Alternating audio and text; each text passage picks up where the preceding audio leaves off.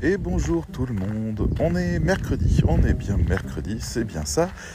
Euh, et je suis ravi de vous retrouver aujourd'hui pour un nouveau podcast. Nous allons parler aujourd'hui euh, du positionnement.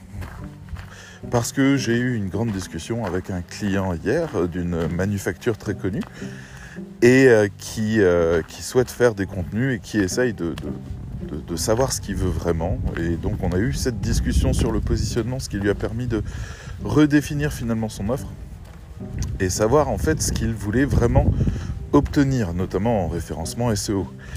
Alors euh, vous pouvez réagir à ce podcast, vous pouvez discuter avec moi, poser des questions directement via l'application Tumult, T U M U L T, sur laquelle j'ai déposé le podcast et où je suis vos différents commentaires, parce que c'est l'occasion de pouvoir ne pas seulement être passif par rapport à, un écou- à une écoute, mais carrément réagir. Et il y a un détail vraiment intéressant avec Tumult, c'est que c'est nouveau. C'est-à-dire que vos podcasteurs préférés, ils se sont dit que c'était une bonne idée, ils ont mis leur podcast là-dessus, et en fait, il n'y a personne pour l'instant, c'est en train de se monter.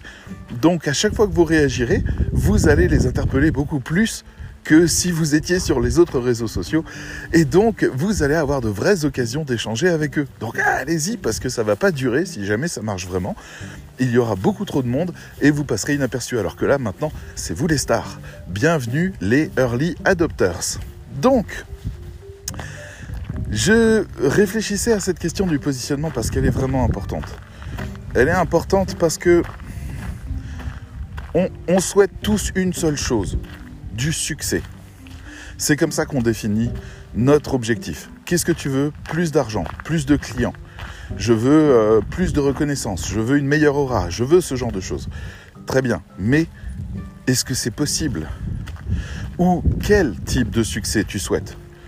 Parce que c'est pas... Enfin, je veux dire, un, un succès pour un rédacteur web, par exemple, c'est quoi ? C'est d'avoir deux cents clients ? Est-ce que vous êtes sûr que vous arriverez à gérer deux cents clients ? Alors après, c'est vrai que vous avez monté une agence de rédaction web hein, à ce niveau-là. Il n'y a pas de souci, vous, vous sous-traitez tout, vous prenez une part sur chaque chose, vous vérifiez les contenus, vous avez une équipe rédactionnelle, tout ça, ça marche bien. Mais c'est pas vraiment ça ce que vous souhaitez. Si vous avez envie de devenir euh, euh, directeur d'agence, non. Donc le succès en fait d'un rédacteur web, c'est d'avoir toujours globalement quatre cinq clients qui passent des commandes suffisamment régulières pour qu'on puisse avoir une, euh, une offre, enfin un, un carnet de commandes qui soit rempli au quotidien et où il y a toujours quelque chose à faire.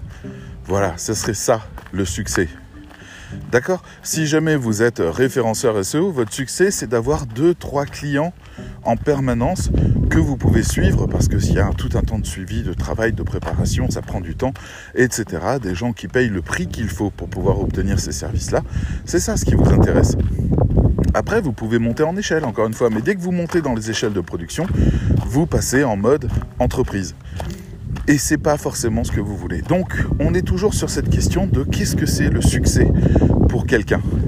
Et ça, ça définit le positionnement. Vous pouvez toujours souhaiter plus, mais il va falloir scaler votre entreprise si jamais vous voulez encore plus. Et vous vous retrouverez à ce moment-là face à d'autres difficultés. Et, et c'est pas un mal, je veux dire, vous affrontez déjà des difficultés. Et celles-là, vous les retrouverez plus par la suite. Mais vous allez pouvoir monter comme ça, au fur et à mesure, l'échelle des difficultés et euh, trouver des nouveaux challenges à relever, des nouvelles problématiques à résoudre, et cetera, et cetera. Moi, je suis parti, là, dans mon passé récent, d'une formation one-to-one où j'étais vraiment en, en contact direct avec chacun des élèves dans un accompagnement euh, cent pour cent, à une formation maintenant qui est euh, limite un parc d'attractions et qui pose plein d'autres problématiques. Mais celles que j'avais quand, j'avais, quand j'étais au début, en fait, celles-là, je les ai plus. Donc, c'est, c'est des questions d'échelle. Donc, il y a cette question de l'évolution que vous souhaitez avoir. C'est intéressant, ça pourrait vous intéresser, mais ça ne concerne pas tout le monde. Donc, si vous voulez du succès, il va falloir que vous définissiez votre positionnement.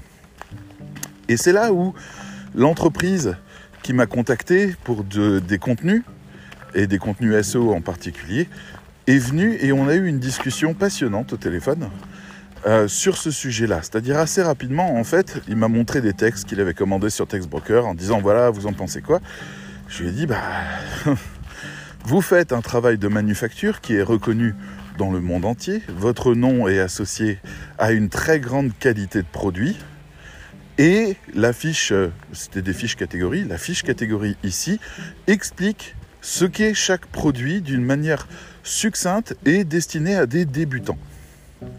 Question, est-ce que votre produit est destiné aux débutants ? Alors il m'a dit oui, les débutants, ils peuvent prendre mes produits.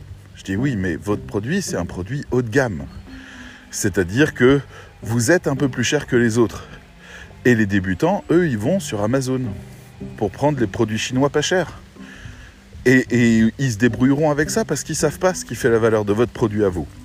Alors il me dit, oui, c'est vrai, je ne vais pas m'adresser à ces gens-là. Je dis, d'accord, donc vous, en fait, vous vous adressez à des gens qui s'y connaissent déjà bien dans votre métier. Oui, c'est vrai. Ah, donc, on va se poser la question suivante. Qu'est-ce que vous voulez ? Quelle est votre définition du succès ?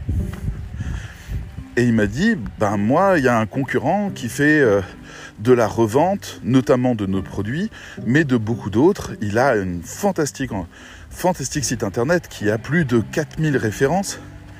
Et nous, on veut faire aussi bien que lui, on veut passer devant lui, on veut être extrêmement bien positionné.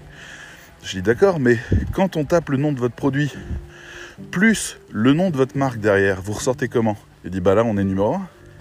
Je dis, euh, voilà, on est sur cette question-là. Vous, vous êtes manufacturier, une entreprise qui a presque deux siècles. Vous êtes manufacturier, vous produisez des choses, et ces choses ont une réputation, et votre nom est connu parmi les gens qui s'y connaissent. Si on prenait l'équivalent du côté œnologie, le vin, viticulture, tout simplement, à ce moment-là, vous seriez un château, producteur d'un vin spécifique, réputé pour sa très grande qualité. Oui, vous entendez des tronçonneuses au loin. Les gens s'occupent des dégâts de la dernière tempête. Et ils sont en train de débiter à fond pour l'hiver. Alors, donc à ce moment-là, je lui ai dit, voilà, vous, vous êtes un château qui produisait un certain type de vin, toute une gamme, qui est très réputée. Les gens apprécient réellement votre vin, mais vous n'êtes pas non plus vendeur de f... dans une foire au vin. Enfin, je veux dire, vous ne vendez pas tous les vins. Vous n'êtes pas là à mettre des vins de toutes sortes, de toutes gammes, et vous produisez toujours ce qui vous semble être la meilleure qualité. Donc vous avez une ligne éditoriale de production. Et cette ligne éditoriale intéresse des gens, mais parce qu'elle est spécifique, pas parce qu'elle est généraliste. Donc soit vous décidez de devenir généraliste, et auquel cas votre nom ne sert plus à rien, le nom de votre marque ne sert plus à rien, puisqu'il n'est plus synonyme de sélection de qualité. Et vous allez essayer tout simplement de, de produire, de, de proposer un maximum d'offres, et auquel cas on peut attaquer le marché, mais là c'est la guerre, parce que il y a une très forte concurrence et on y va à fond et il nous faut énormément de contenu, il faut des stratégies, il faut des cocons, il faut aussi du netlinking, il faut tout ça. Ou alors, on choisit de travailler sur votre image, votre historique, vos qualités intrinsèques, ce qui fait votre histoire. Et là, on va développer un positionnement qui fait que les gens vont venir parce que vous êtes de la qualité. Et c'est ça ce qui va les intéresser. Ils vont venir parce qu'ils ont entendu parler de votre nom, ils vont venir parce qu'ils connaissent votre expertise. Dans votre blog, vous allez parler de votre expertise, vous allez montrer des techniques autour de votre manufacture, autour du métier qui est autour de votre manufacture. On va faire des petites vidéos, pourquoi pas, de démonstrations et de choses comme ça, de manière à ce que les gens sentent la dimension manufacture française dont, à laquelle tous les Français sont attachés. C'est pas un leurre, je veux dire, euh, excepté dans certains domaines comme la high-tech, où là on ne peut pas parler vraiment de manufacture, euh, les vêtements, les matériaux de construction, les, les usages, les vieilles techniques, les choses anciennes, les, les gens qui travaillent encore de leurs mains pour faire des produits résistants, qui remplissent vraiment tout le cahier des charges, pratiques, sympas, et cetera. Tout ça, en fait, ça plaît énormément. On a d'ailleurs toute une nouvelle génération d'entrepreneurs en France, dont le fleuron est sans doute le fameux Slip Français, je crois que c'est comme ça qu'il s'appelle, qui est une entreprise spécialisée dans la conception de sous-vêtements, qui aujourd'hui a étendu ses gammes, mais qui avait une promesse qui était le savoir-faire français. Bon, ça fait des sous-vêtements qui sont plus chers que les autres, néanmoins, ce sont des sous-vêtements qui sont reconnus pour leur qualité, et ce sont des petits jeunes qui se sont lancés là-dedans en se disant on va euh, faire un revival du savoir-faire français, parce que le savoir-faire français, comme tous les pays, en fait, est un savoir-faire ancien qui reposait sur d'autres normes que les normes actuelles. Les normes actuelles, c'est par exemple pour les tissus, les vêtements, le fait qu'ils aient un usage dans un temps limité. Et qu'après, ils soient soit trop abîmés, soit trop délavés, soit troués, soit euh, détendus, de ma... et qu'on les jette pour en consommer d'autres. Donc ça, c'était le pari de... c'est le pari de notre époque. C'est le fait que les choses doivent être limitées dans le temps. On ne s'étonne pas d'acheter un appareil high-tech et de se retrouver avec ben, une impossibilité de l'utiliser à sa pleine fonction à peine quatre ans après. On, on s'en étonne plus aujourd'hui, on se dit « Ah bah oui, il faut que je change mon matériel, il a déjà quatre ans. Euh, » Non, il y a des, il y a des, des, des marques qui vont travailler sur la durabilité. On peut parler d'Apple, mine de rien, parce que ça fait partie de ses critères, même si c'est pas vrai pour l'intégralité de ses produits. Il n'empêche que la durabilité de cette marque est très réputée, euh, que euh, moi j'ai... Je sais pas, c'est, c'est vraiment pas un exemple en soi, mais ça vaut quand même le coup d'être signalé. J'ai cinq Mac chez moi. quatre, cinq, cinq. J'ai cinq Mac chez moi. Le plus ancien date de deux mille trois, et c'est un Mac Pro. Et même si c'est une puce d'une génération complètement perdue qui s'appelait le PowerPC, et donc ça s'est cuit, euh, on peut même pas aller vraiment sur internet, les navigateurs sont plus à jour, il y a du bricolage dans tous les sens, mais il s'allume, il marche, il est capable de faire tourner quasiment tout son système, et il a aucun problème, mais zéro. Il fonctionne extraordinairement bien. Bon, on peut juste plus en faire grand chose, mais il fonctionne très bien. J'en ai un autre, c'est un Mac Mini de deux mille sept, première génération, il marche très très bien. Lui, il est quasiment à jour encore. Euh, deux mille sept, hein, quand même, faites les calculs. Euh, j'ai un MacBook Pro de deux mille treize, qui a été un des premiers que j'ai acheté quand je me suis lancé dans, euh, dans mon activité de freelance à l'origine, et puis maintenant, bah, avec tout ce que j'ai fait comme parcours encore, je l'ai gardé jusqu'en deux mille dix-huit, et, euh, et lui, il a juste rien, il fonctionne impeccablement, c'est vraiment, il n'y a, a rien du tout, aucun problème, rien, pas un défaut. En deux mille dix-huit, j'ai échangé pour un Mac, et celui-là, je, le MacBook Pro de deux mille dix-huit, je le déconseille parce que le clavier est vraiment mauvais, mais sinon pour le reste, il était très sympa. Et puis là, j'ai la dernière génération avec un M un qui a une puissance de feu qui est dingue et qui devrait durer, lui aussi, cinq à dix ans.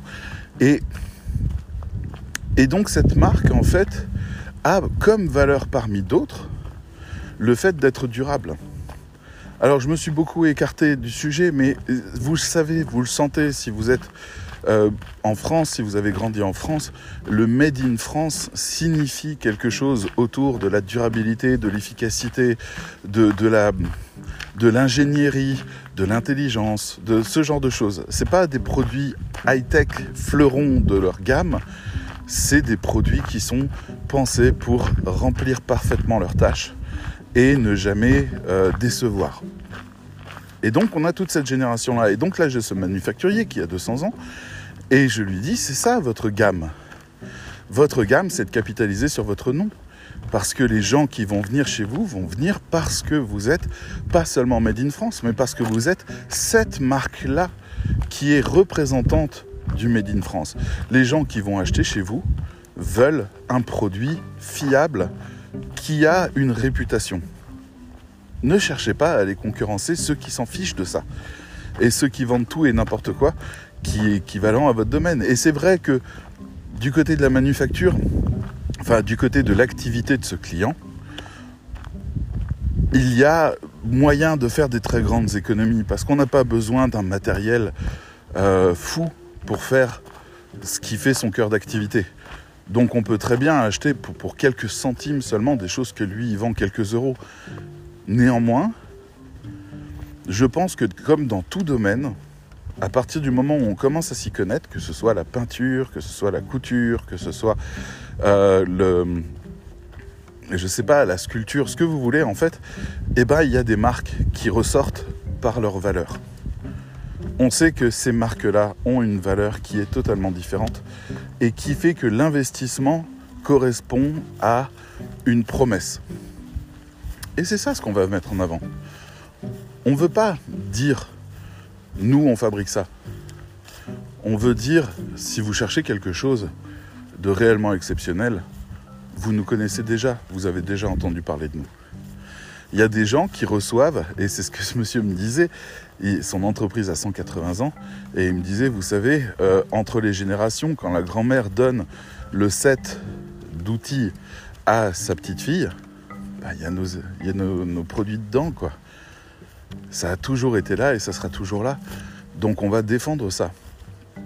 Ils sont cinquante dans la manufacture à fabriquer toute la production. Elle est distribuée partout dans le monde.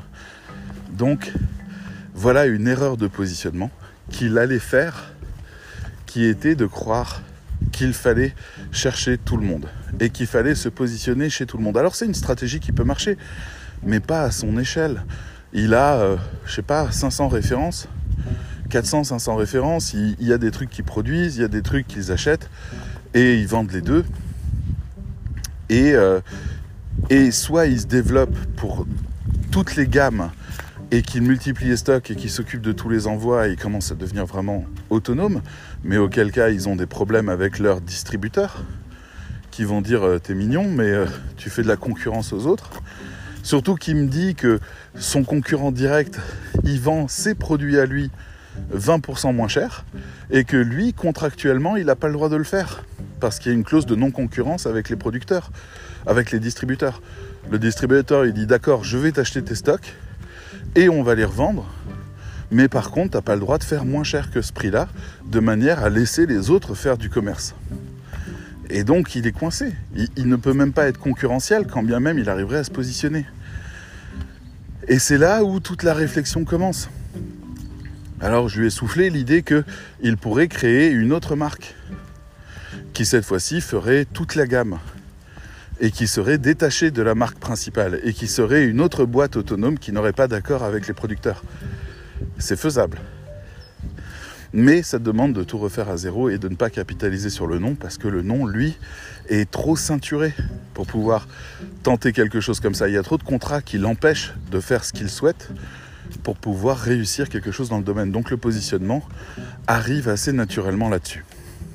Voilà, donc on est en discussion sur ce sujet-là et vous comprenez que je ne suis que rédacteur web dans l'histoire. Mais cette discussion-là que j'ai eue avec mon client l'a beaucoup inspiré et lui a permis de vraiment comprendre ce qu'il voulait. Moi, je veux juste faire un bon travail.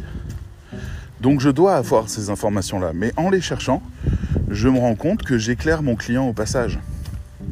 Le positionnement est très important. Et on revient à la définition du succès du rédacteur web.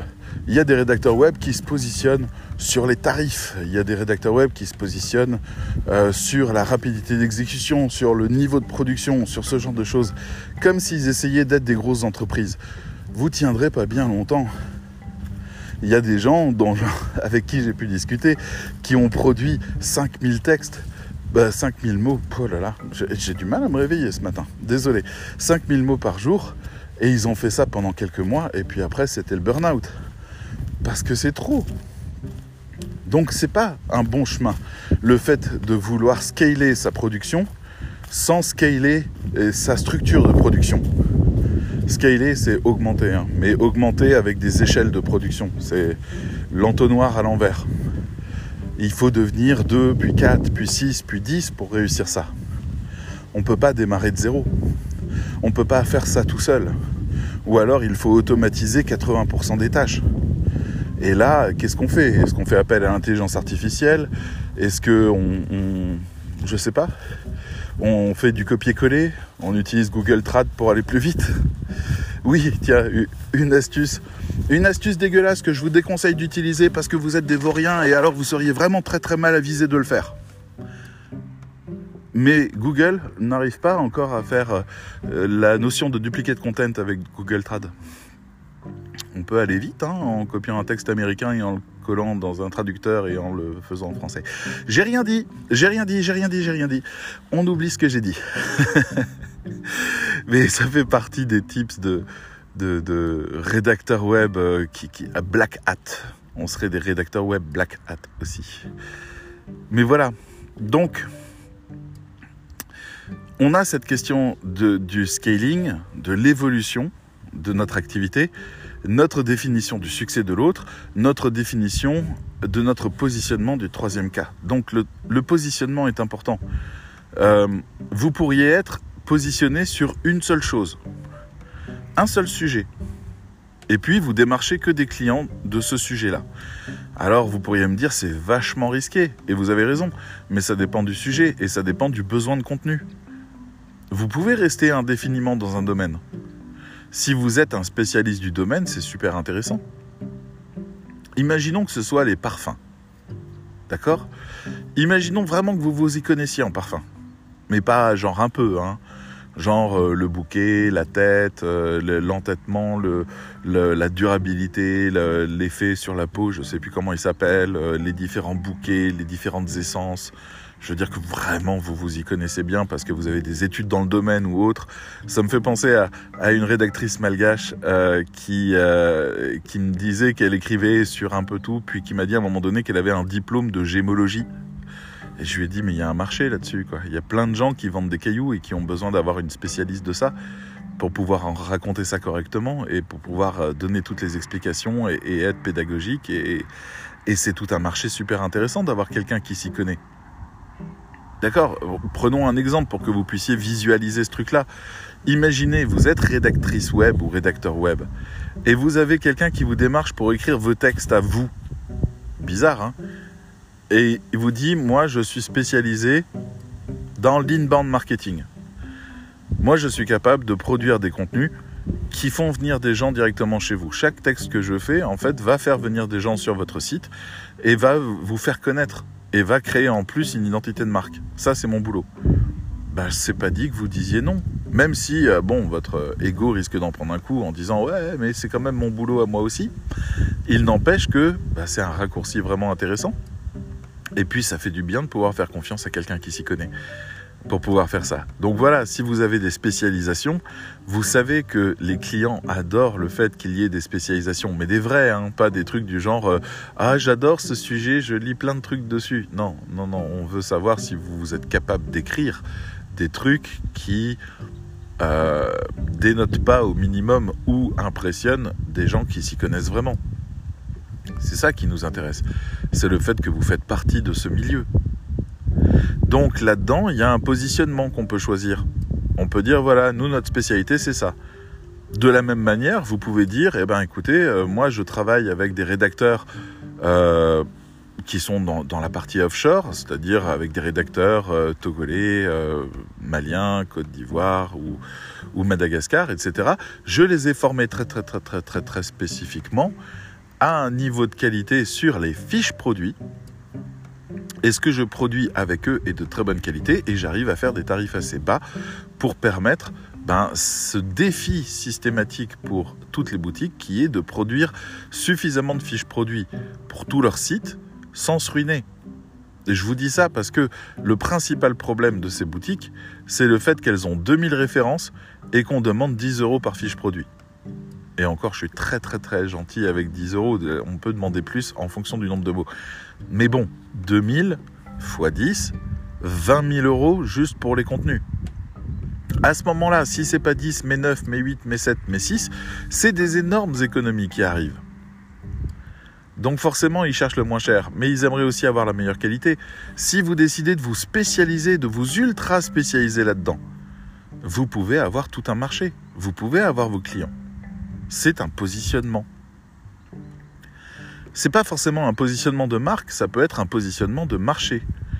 Vous pouvez ouvrir ces portes-là. Il y a des médecins qui sont généralistes, des médecins qui sont spécialistes. Et on va voir, en fait, autant l'un que l'autre à un moment de sa vie. Les généralistes, on va les voir plus souvent, c'est pour ça qu'ils sont plus nombreux, parce qu'ils gèrent tous les petits bobos. Mais quand ils coincent, on a le spécialiste. Eh bien, c'est un peu la même chose. Dès que ça devient trop spécifique, le rédacteur cherche quelqu'un de spécialisé. Quand je vois les annonces qui sont diffusées dans les réseaux de, de l'A M F M sur Facebook et que des clients, justement, cherchent des gens, à chaque fois, ils demandent que les personnes aient une expérience dans leur domaine. Parce que il y a une vraie difficulté à faire appel à quelqu'un qui ne connaît pas le domaine. Non pas qu'il va écrire n'importe quoi ou que ça va pas être intéressant, il va se documenter, c'est pas un problème.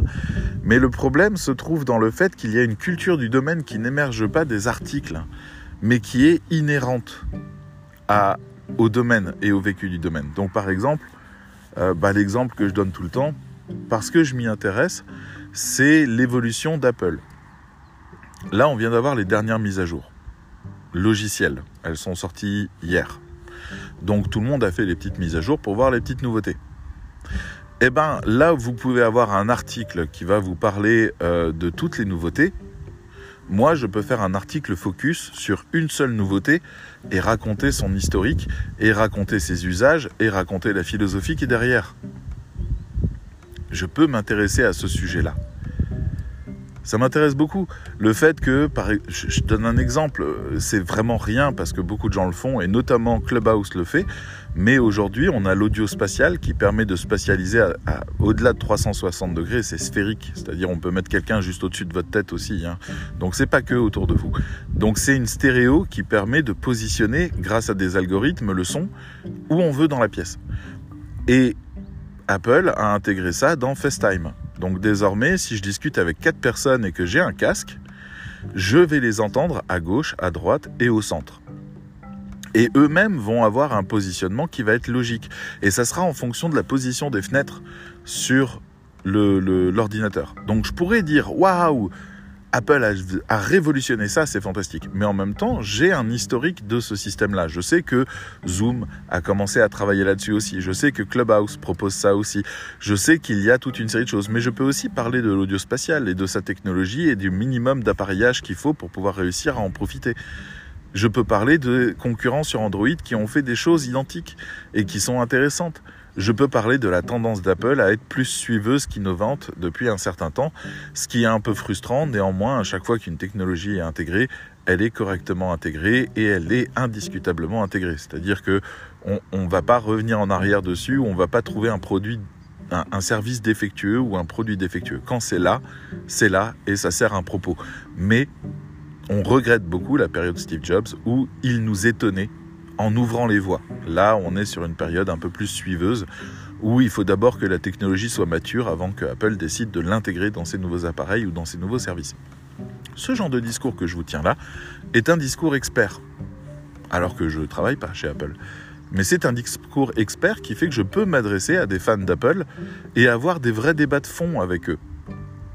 Et ça sera super intéressant de pouvoir documenter ça à l'aune de l'histoire ou de l'évolution, ou de la maturation des technologies, ou euh, de, des services, ou de la stagnation de l'évolution technologique par rapport à la, à, au développement des services. Le fait que Tim Cook ait annoncé, il y a plus de deux ans, qu'en fait l'entreprise allait faire un pivot, c'est-à-dire pivoter complètement, arrêter, enfin pas arrêter, mais réduire la voilure sur les évolutions technologiques pour arriver sur les services. C'est hyper intéressant de voir pour le coup la stratégie qui est développée. Les gens s'étonnent en ce moment que les appareils Apple coûtent moins cher, mais vraiment moins cher. C'est-à-dire euh, un iPad de bonne qualité, ça vaut moins de quatre cents euros, ce qui est moins cher que la plupart de ses concurrents à qualité équivalente. Un iPhone aujourd'hui, ça commence à quatre cent cinquante euros, ce qui est moins cher que la plupart de ses concurrents à qualité équivalente. Les Mac sont aussi moins chers. et cetera. Ben, tout ça, ça permet de développer du service. Les gens vont payer pour du service grâce au fait qu'ils ont des appareils Apple. Donc Apple évangélise son parc pour pouvoir avoir une base de clients potentiels pour ses services plus grande. C'est un vrai pivot, c'est historique ce qui se passe pour la marque. Mais ça, c'est hyper intéressant. Et là, vous commencez à comprendre que je pourrais écrire des choses très pertinentes et vendre mon expertise peut-être plus cher à des entreprises, des communicants, des médias qui pourraient comprendre l'intérêt d'avoir des textes de cette qualité-là et de ne pas faire appel à des gens qui n'ont pas de produits Apple et qui ont juste lu quelques articles et qui ne sauront pas faire les, en, les jonctions avec l'histoire et avec la culture de l'entreprise. Donc, ça devient pertinent, ce positionnement-là, si c'était le mien.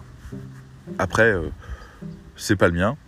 Je sais pas pourquoi d'ailleurs, parce que j'aime bien ce sujet, mais euh, c'est pas le mien. Donc, On, on peut avoir ce positionnement-là. On peut choisir d'avoir un positionnement. C'est ça ce que je veux vous faire comprendre. Après, désolé pour mon blabla d'Apple, mais c'était qu'une démonstration. Et vous-même, vous avez peut-être des sujets. N'hésitez pas, si vous êtes sur Tumult, à partager les sujets sur lesquels vous pourriez tout défoncer. Si jamais vous avez des clients là-dessus, ça pourrait vous aider à réfléchir à l'opportunité de vous positionner là-dessus. Il y a une audace qui manque à beaucoup de rédacteurs. Ils ont l'impression de fermer beaucoup de portes. Ils ont déjà du mal à trouver des clients quand ils ont cent pour cent des clients devant eux. Et ils se disent que s'ils limitent leur champ à seulement trois pour cent, ils vont y perdre. Mais n'oublions pas qu'ils ont besoin que de trois clients. Que de trois clients réguliers. Et en plus, si un client arrive à trouver quelqu'un qui a des tarifs qui lui sont acceptables et tient un discours qui est pertinent et sait se positionner sur l'angle de ses clients et améliorer son image, il ne le lâche pas. Il peut toujours aller chercher moins cher, il ne trouvera pas meilleur. Et ça, ça va être frustrant pour lui. Donc voilà, est-ce que tout le monde a des spécialités ? Bah, pas vraiment. Il y a des gens qui ont des affinités. Même si, je me souviens d'une phrase de Roland Barthes, c'est pas un de mes copains, hein, c'est un auteur français de sémiologie euh, qui disait « Il n'existe pas d'idiot social, chacun est expert dans son domaine ». Et c'est vraiment intéressant. Je me souviens d'avoir discuté avec une jeune femme, c'était il y a, il y a vingt ans peut-être, on parlait de cette phrase-là, et elle me disait « Moi, je ne connais rien, moi, je, je ne sais rien, moi, j'ai pas fait d'études, moi, je sais... » Voilà. Et je lui ai dit « Il n'y a vraiment aucun sujet qui t'a intéressé ?» Elle me dit « Bah si, j'aime bien les dauphins ». Je dis « Ah bon ?» D'accord. Et, et qu'est-ce que tu peux me dire sur les dauphins ? Elle me dit « Bah, je sais pas, je peux te parler de toutes les sortes de dauphins, euh, de toutes les, les races de dauphins, des endroits où ils sont, de leur mode de vie, de leur mode de reproduction, des mystères autour d'eux, de leur alimentation, euh, de leur mode de communication, des études qui ont été faites dessus. Je me passionne pour ce sujet, j'ai une vingtaine de livres sur le sujet. Je suis déjà allé dans des bassins pour plonger, pour être avec des dauphins. Les dauphins, c'est ma vie. » Et je lui ai dit, ben, je suis pas sûr qu'on trouve beaucoup de, de, de, de commandes pour des dauphins, mais s'il y en a, c'est toi la number one sur le sujet, là. Il n'existe pas d'idiot social, chacun est expert dans son domaine. Donc peut-être que vous avez quelque chose, un trésor que vous ne soupçonniez pas, et qui est là. Peut-être que c'est l'histoire de votre pays, de votre région, de votre quartier. Peut-être que c'est euh, un certain type d'artisanat. Peut-être que c'est un loisir créatif. Je ne sais pas, mais on, on a tous besoin de raconter des histoires. Je me souviens même d'un gars qui a décidé de se spécialiser dans les séries télé. Il a utilisé la seule chose qu'il pensait être son pire défaut, à savoir rester toute la journée croûté devant sa télé, devant Netflix, à regarder toutes les séries. Et il a commencé à sortir un blog dans lequel il donnait des avis, qui a eu du succès. Et après, il a commencé à écrire pour d'autres sites, des fiches produits, des trucs, et cetera. Autour des séries télé, il faisait des très bonnes analyses. Et finalement, ça a apporté une vraie plus-value. Et, et il a eu, pendant un temps, je ne sais pas ce qu'il fait aujourd'hui, mais il a eu toute une clientèle autour des séries télé. Donc, voilà. Ça peut être bien de se spécialiser, mais ça sous-entend aussi de se positionner. Au même titre que mon manufacturier qui a appris qu'il ne voulait pas tous les clients, mais qu'il voulait les clients qui connaissaient sa marque et qui appréciaient sa marque et qui allaient trouver la grandeur de sa marque sur son site. Vous comprenez ? Donc voilà ce qui peut faire la différence. Alors... se spécialiser, c'est une chose, parce que ça offre une vraie expertise. C'est pour ça qu'il y a des gens qui ne sont que pâtissiers, voire que spécialistes en pièces montées, ou que spécialistes en gâteaux d'anniversaire, ou de, de fêtes ou d'événements. Il y a aussi des traiteurs qui se spécialisent que dans un certain type d'événement, et pas d'autres. C'est toujours la même question. Et, et je veux vraiment vous faire comprendre ça, c'est une porte qui s'ouvre pour vous. La question n'est pas de savoir si le marché est trop petit, la question est de savoir s'il y a suffisamment de clients potentiels dessus pour vous permettre de vivre confortablement. Imaginez aussi, et je pourrais finir là-dessus parce que c'est vraiment un fantasme pour moi, imaginez à quel point votre vie deviendrait paisible si vous n'aviez plus qu'à vous focus sur un seul et unique domaine. Que vous n'aviez plus besoin de craindre des commandes de sujets qui ne vous intéressent pas. Que vous n'aviez plus besoin de surveiller tout ce qui se passe partout. Que vous aviez votre mailing list de vos clients potentiels, que vous relancez régulièrement avec des propositions intéressantes, avec des sujets intéressants. Imaginez que votre client potentiel, là vous avez chopé sur LinkedIn tous les clients que vous arrivez à trouver qui sont dans votre domaine de spécialisation que vous avez. Vous produisez un blog, vous envoyez l'article de blog par mail à tout le monde. Il y a aujourd'hui des services de distribution de mail qui sont limités à, je sais plus, euh, je crois mille personnes, cinq cents. C'est largement suffisant pour les petites personnes que nous sommes. On ne va pas prospecter sur dix mille personnes, même si c'est plus rentable sans doute, mais on ne va pas prospecter là-dessus. Donc, imaginez que vous envoyez régulièrement un article de blog à ces gens et que cet article de blog soit tellement bon et spécialiste qu'ils viennent lire parce que ça fait partie de leur actualité et qu'ils savent qu'ils peuvent vous passer des commandes. C'est-à-dire on ne va pas juste leur envoyer un truc disant « Hey, coucou !» On va leur envoyer un truc en disant « Je vais t'apprendre un truc sur ton propre domaine. » Ah ouais, ah ouais, c'est sympa ça. Après, ils peuvent dire non, mais en même temps, ils ont une vraie information qui les intéresse. Vous pourriez même faire des articles uniquement pour le mail, que vous publiez nulle part, comme ça, même pas besoin de blog. Juste, vous l'envoyez par mail. Ou alors, vous envoyez les sujets du mois ou de la semaine. Et une fois par semaine, tous vos clients potentiels reçoivent une liste de sujets en disant « Voilà, ce qui fait l'actualité de notre domaine, c'est ça, ça, ça, ça, ça, ça, ça. Voilà les titres de sujets qui pourraient être vraiment sexy pour vos clients. Si vous avez envie, passez-moi commande. » Vous vous rendez compte, en fait, comme le lien devient facile et comme, en fait, les gens accueilleraient ça avec plaisir. Vous n'auriez besoin de vous focaliser que sur un seul domaine. Le reste serait une vie libre et tranquille où vous pourriez profiter de ce que vous voulez. Vous n'avez plus besoin de vous inquiéter de, de tout ce qui fait l'actualité. Vous n'avez plus besoin de stresser de tous ces domaines que vous ne connaissez pas encore. Vous auriez juste à aller dans une seule direction parce que votre positionnement, c'est celui-là. Et si quelqu'un vient vous demander autre chose, vous lui dites « Désolé, je suis un client spécial, je suis un rédacteur spécialisé, je vous envoie chez un de mes confrères que, que j'apprécie et dont j'apprécie le travail, qui lui saura faire quelque chose pour vous. » Donc, voilà la question la plus importante. Comment vous définissez votre succès ? Pour moi, le rédacteur web qui aurait du succès, c'est celui qui aurait un sujet spécialisé, un niveau de qualité spécialisé, des objectifs de communication maîtrisés, des clients fidèles, un domaine précis sur lequel il est vraiment bon et qu'il aime vraiment bien et sur lequel il se tient au courant d'absolument tout, et une reconnaissance parmi son réseau de clients précis de sa qualité. Voilà. Je pense qu'à ce moment-là, il y a des chances que ce soit un rédacteur qui vive sa meilleure vie. Vous comprenez comme le positionnement peut tout changer ? Vous allez me parler de prise de risque ? C'est vrai, mais vous pouvez aussi envisager une transition progressive. Vous pouvez commencer à chercher certains clients sur votre temps de prospection. Vous pouvez commencer à faire des propositions ou à travailler sur, euh, je sais pas, par exemple, une séquence de mails. Oui, une séquence de mail. Il y a un truc, je crois que ça s'appelle MailerLite, dans mes souvenirs. Hein, c'est Bertrand Soulier qui en parlait. J'ai pas eu l'occasion de tester le service, mais je l'ai bookmarké pour le voir plus tard. MailerLite permet de créer, je crois, gratuitement une séquence de mail. À petite échelle, quelques centaines de personnes seulement. Mais vous écrivez dix mails qui font la démonstration de votre expertise et qui créent de l'inspiration chez les gens qui la reçoivent. Et en fait, votre premier mail sera quelque chose de l'ordre de l'inbound marketing, c'est-à-dire le permission marketing. La personne reçoit un mail qui dit « Bonjour, je suis rédacteur web et je suis très spécialisé dans votre domaine.